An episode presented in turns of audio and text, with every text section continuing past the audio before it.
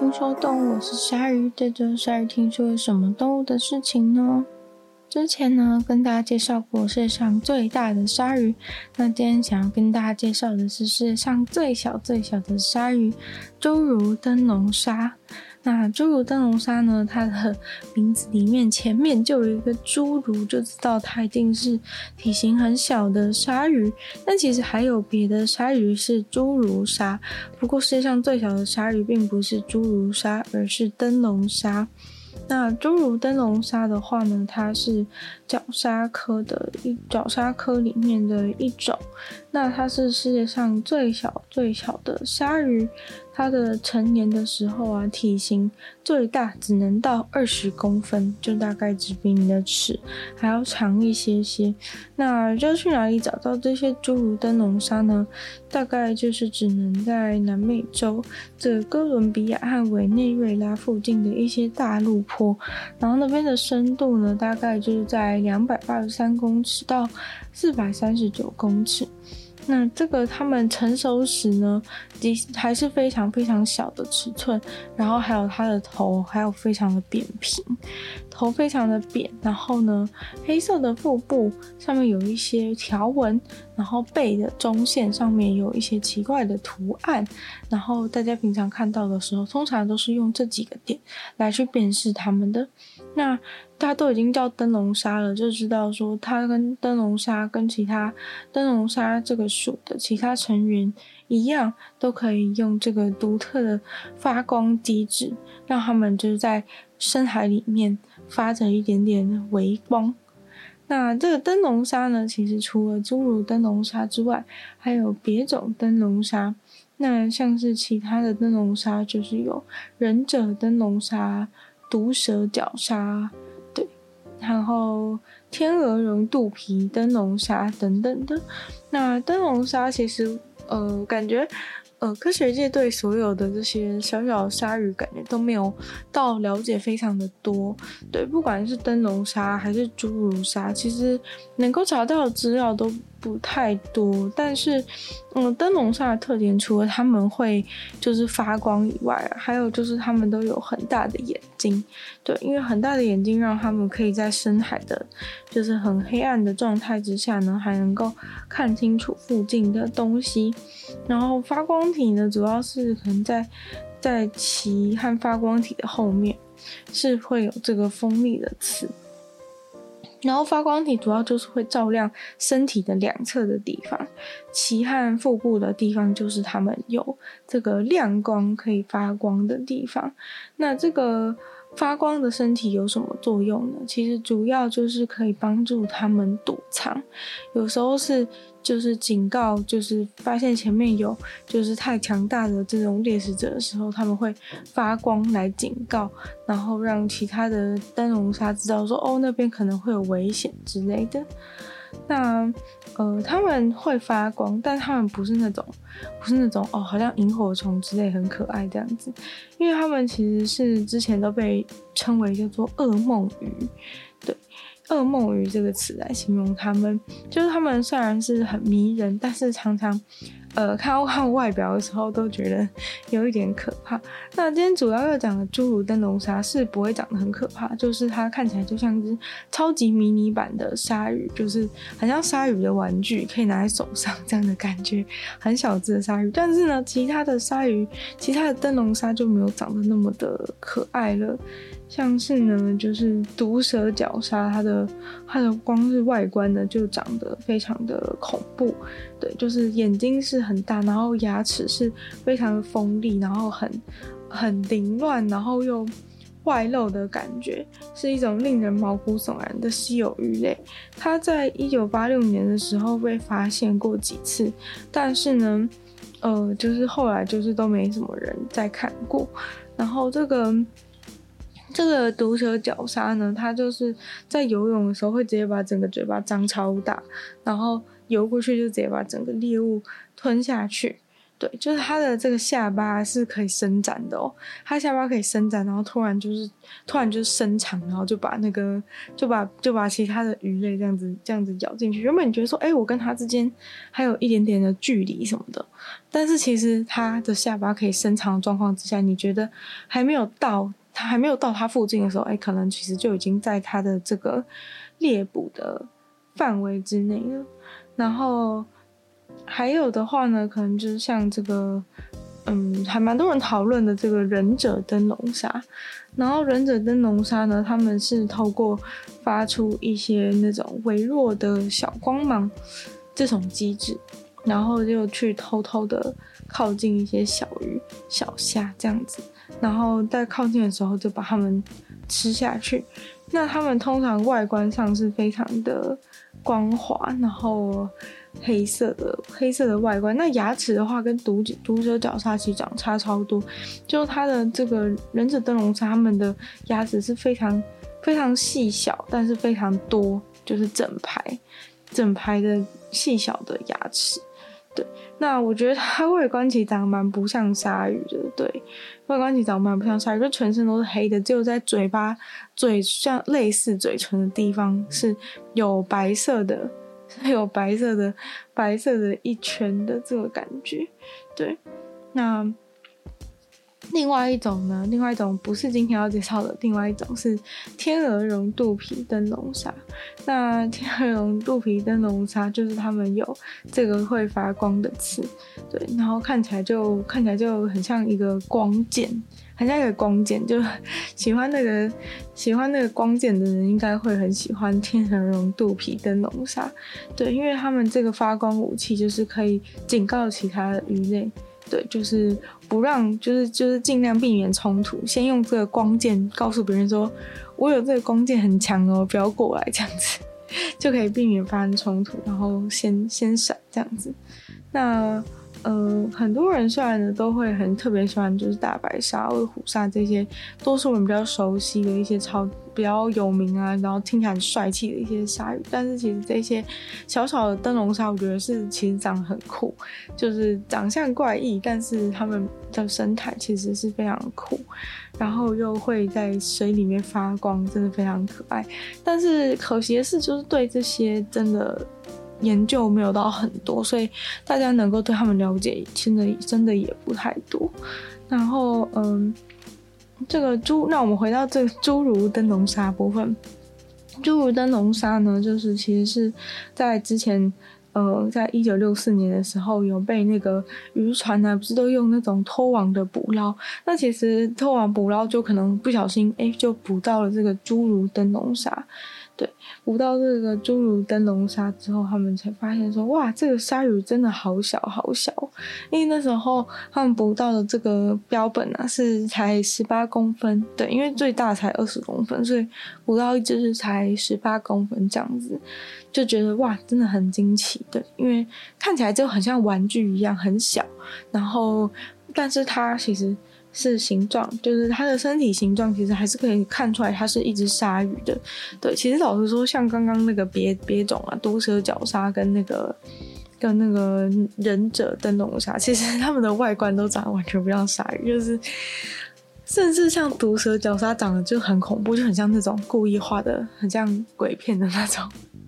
很像鬼片那种那种鲨鱼，我是觉得长得是那种怪可爱的，但是它真的完全长不像鲨鱼。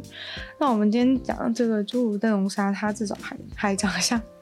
还长得像鲨鱼这样。对，那刚刚前面有提到说，他们就是主要栖息在这个大陆坡、大陆坡上面，然后嗯、呃，在就是。加勒比海的一个小区域呢，就是会有看到，会有蛮，就是会有这些侏儒灯笼鲨的目击情报，对。然后在其他巴巴兰基亚、圣马尔塔之间，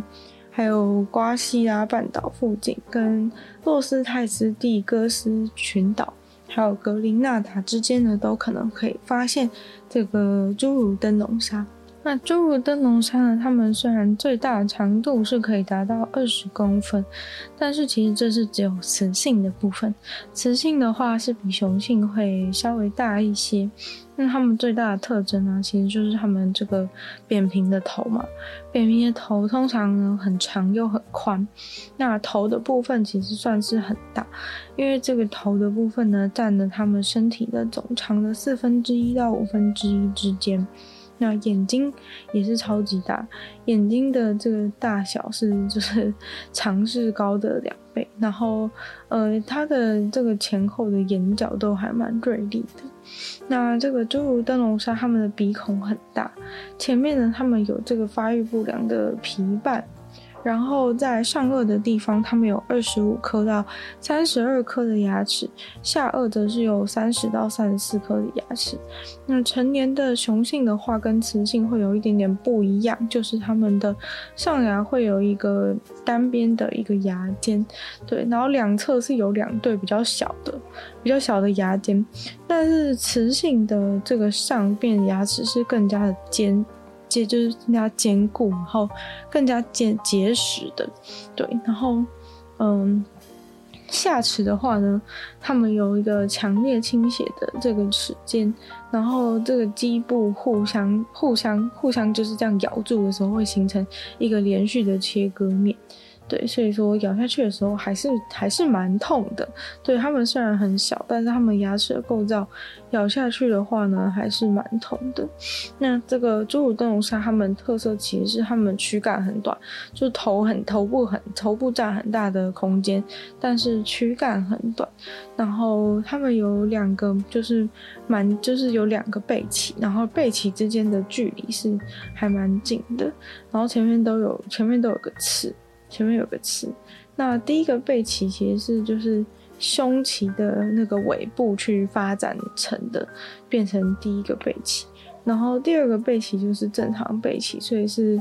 呃面积的话是比前面的背鳍还要大两倍，然后比胸鳍跟比胸鳍跟腹鳍都要大，所以最大的其实就是他们这个这个第二个背鳍的部分。对，然后胸鳍跟腹鳍的话，这部分的话，其实是起源于他们腹鳍的这个末端去衍生出来的。那他们是没有臀鳍的，没有臀鳍的，嗯。然后尾鳍的部分呢，其实是比较位置会比较会比较低一点点。然后他们的皮肤呢，是算是很薄。但是是针状的，对，他们的皮肤表面是就是真皮细齿的密集覆盖，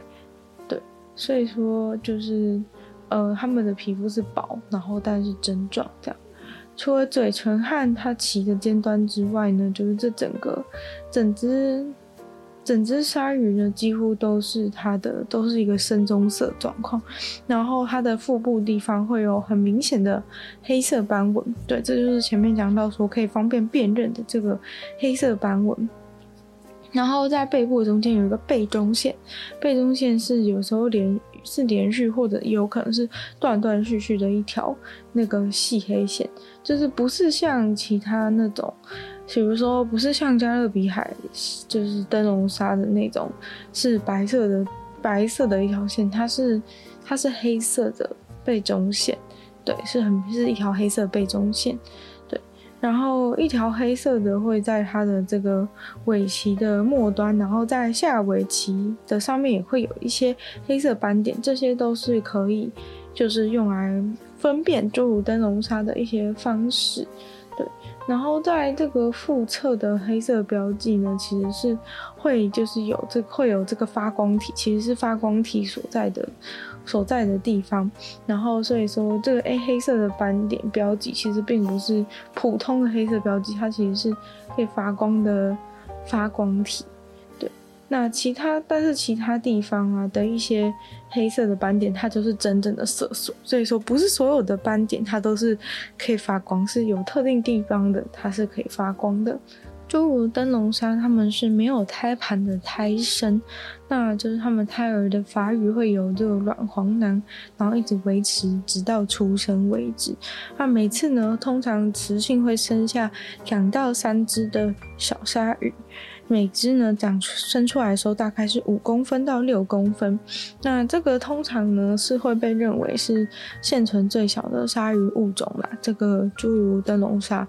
对，因为雄性的柱灯笼鲨成熟的时候大概就是十六到十七公分，然后雌性的话呢，可能就十九到二十公分。对，但这个还是因个体而异。那就是，但其实有一点小小的争议的点是在于说，因为呃这些鲨鱼啊，大家不是很了解它们，所以没办法评估它们。就是很明显的评估说，哎、这只鲨鱼现在是现在是成熟了吗？或者是它现在还是在小时候？就是有时候它的这个成熟度呢，不是那么容易的去辨认。那所以说，可能同时，哎、看到这个。别种的小鲨鱼，像是棘刺指侏儒鲨或是侏儒带尾猫鲨这些鲨鱼的话，哎、可能跟这个跟这个侏儒灯笼鲨放在一起，说不太确定，说它们到底是谁比较小，到底是因为它还没有长大，所以才看起来比较小，还是什么原因？不过虽然现在。主要公司还是认为侏儒灯笼鲨是最小，但有的时候呢，这个这个棘刺侏儒鲨或是侏儒带尾猫鲨也有可能是，就是有可能是就是很看起来比它们小的状况也是。不无可能这样子。那这个鲨鱼呢，基本上对人类来说是，就是因为很小，所以侏儒灯笼鲨是基本上没有什么经济价值的。对，它只是常常呢，可能会有商业渔业在在捕捞的时候，会不小心把这个把这个侏儒灯笼鲨给一起捕捕捕起来。对。但就是它的繁殖是繁殖力是相对比较低的，所以说可能会就是会稍微有点担心它的，会稍微比较担心它繁殖会不会受到捕捞的影响。但目前的话，它们的数量是没有受到威胁的。那顺便跟大家分享一下，刚刚有提到的这个侏儒丝带尾猫砂。那这个侏儒带尾猫砂呢，它是长须鲸科猫砂的一种，也不是侏儒砂。对，所以其实侏儒砂呢，也是侏儒砂，虽然说是一个属，就是侏儒砂，但其实它好像没有，其实没有那么侏儒。对，那这个侏儒带尾猫砂其实是是相对相相对其他鲨鱼反而是比较小的。跟这个侏儒灯笼鲨其实是就是有得比的，不过呢，它的大小大概是已知最大长度是有到二十四公分，所以是最大的长度是有比那个侏儒灯笼鲨还要大一些。对，那这边它的分布地区呢，是从坦桑尼亚到菲律宾的印度洋西部。对，那主要他们也是喜欢住在这个大陆大陆棚，还有岛屿岛屿棚的附近。对，就是边缘周围，但它的深度就比较浅一些，大概只有七十一到。呃，但最深的也是蛮深的，比较浅，它会不会有可能在比较浅的地方，但是最深的还是蛮深，从七十一公尺到七百六十六公尺。对，他们通常比较喜欢是在嗯、有泥泥的地板的附近去活动，对，然后他们的话呢，就是也是无胎盘的胎生，对，然后也是一样跟那个